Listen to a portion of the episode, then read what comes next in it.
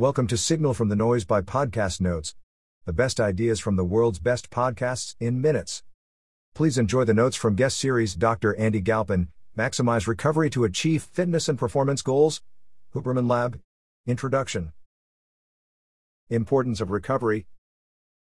Quote, stress causes adaptation but only if you can recover from it. Doctor Andy Galpin. Recovery has to outpace stress input. Physiology wants to return to homeostasis, taking an insult, for example, hard workout, causing a change, and bringing you to a new level of homeostasis. Your body is anticipating that the insult to the body will happen again in the future. Adaptation is a hormetic stressor. Exercise is a stimulus causing adaptation. Immediately post-exercise, biomarkers and recovery scores might look bad, but we're pushing adaptation that may cause weeks or months to realize. If you are monitoring biomarkers, be aware of the magnitude of change to assess where you are. Quote, if you're optimizing for the current moment, you're almost surely causing delayed adaptation. Doctor Andy Galpin. You're choosing things that make you better right now with the hope you'll see the adaptation down the road. Your maximum heart rate doesn't change that much, barring age, but you can reduce your resting heart rate. You have to know what you're training for. Sometimes you'll want to hedge toward recovery. Sometimes you'll want to hedge toward training. Understanding soreness. There's a physical and mental component to pain and soreness because it's subjective to some extent. Delayed onset muscle soreness, which sets in twenty-four to forty-eight hours after exercise and is the result of a combination of inflammation from immune response and pain receptors in muscle, not necessarily muscle damage as many have been trained to think. Delayed onset muscle soreness cascade. The swelling response triggers the neural response, which then triggers the pain response. Muscle spindles sense stretch and help keep you in balance. One theory is that the pain signal is generated from pressure being applied to nerve signals of muscle spindle. This is why low-level movement is best for sore muscle. Why you're not as sore after aerobic exercises, you don't have mechanical tension pulling on muscle fibers causing damage to the cell wall. Levels of training and recovery. Level one, acute overload, fatigued. Acute performance is down. Recovery is minutes to days. If you're too sore, pay attention to volume recommendations. You may have increased too quickly, misread the program, didn't warm up well, or not nourished properly. Level two, functional overreaching, golden target. If you continue training under overload, you will push into functional overreaching where you've reached past what you can currently do and it results in enhanced performance. Recovery time is a few days to a week. This is when you'll want to deload for a week. Level three. Quote, non-functional overreaching. If you continue to train under overload beyond functional overreaching period, you'll enter, quote, non-functional overreaching, where there is no positive benefit once recovery allows. You'll need weeks to recover and will just end up back at baseline. You see this in people who push harder when they don't see results. Level four, overtraining. Takes months to recover from. If you recover in a few days, you're probably in non-functional overreach and not overtrain. If you take a month off to come back to baseline mood, desire to train biomarkers. This is true overtraining. The kicker is we don't really know when we're overtraining until it's too late. There isn't a big red flag or clinical diagnosis. Signs of overtraining: performance decline, resting heart rate increase, H R V drop, decreased motivation, lower adherence, biomarkers trending in the wrong direction, cortisol, D H E A ratio, et cetera.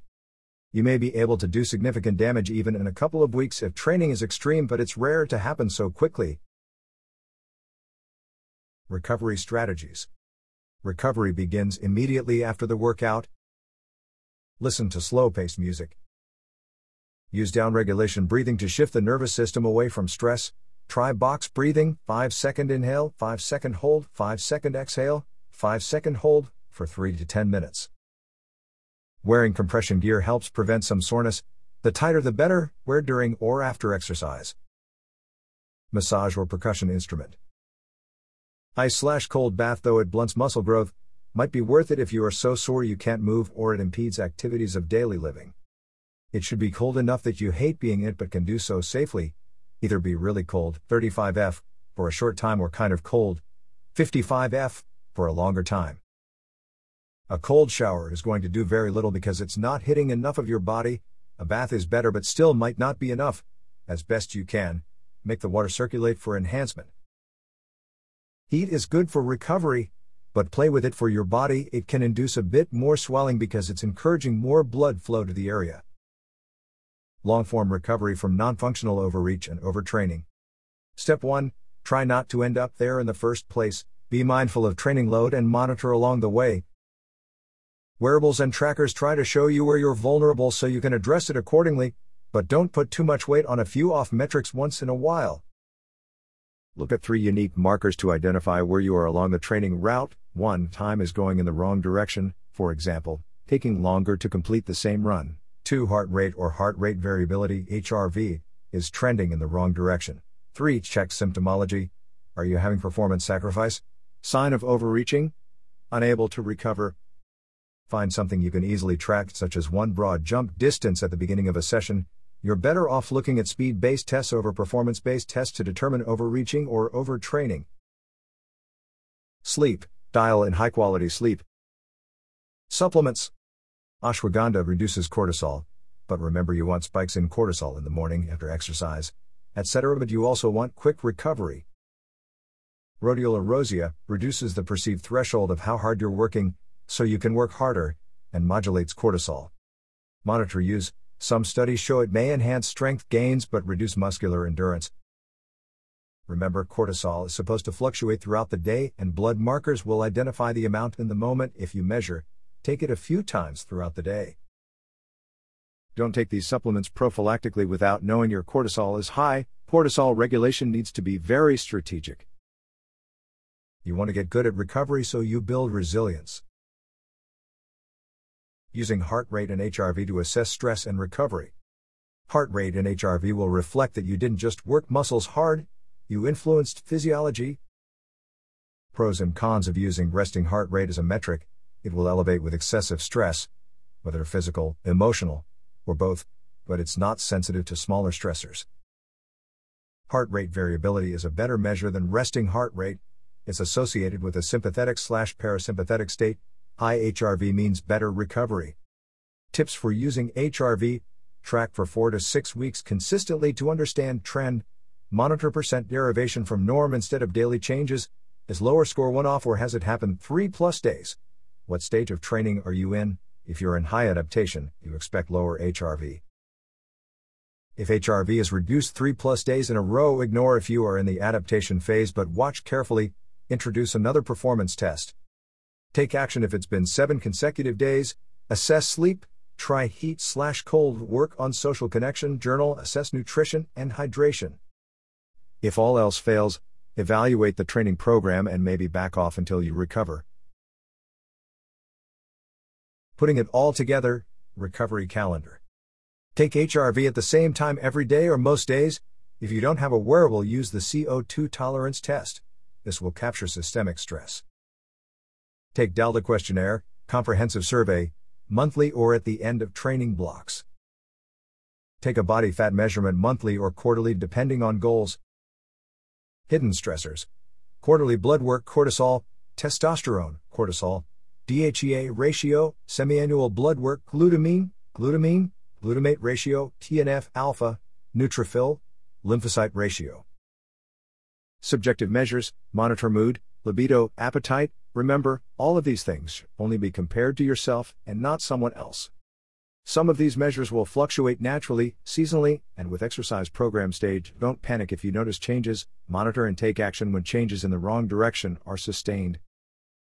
Don't automatically assume that you need more testosterone if libido is low. Many things impact libido, and jumping to supplements can cause more harm. Grip strength test daily. Speed tests are more accurate than strength tests at gauging recovery. Try vertical jump and measure daily to see where you are. Warm up a little.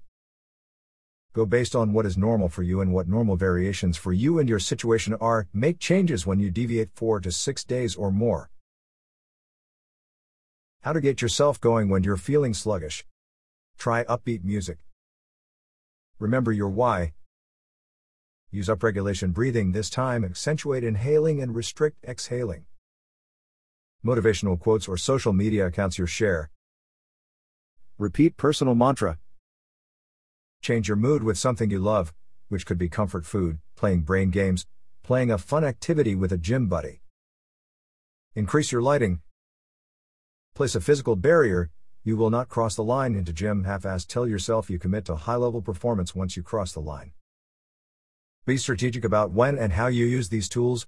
Like everything else, the novelty will fade and they'll have diminishing effects over time. Mirrors or no mirrors for resistance training? Like everything exercise-related, it depends. Dash.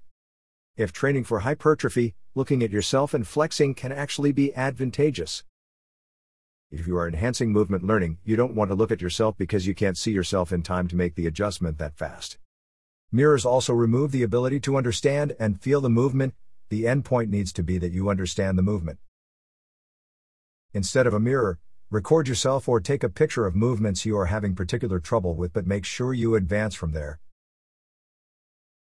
Articles and other resources. Articles. Brief structured respiration practices enhance mood and reduce physiological arousal, Cell Reports Medicine.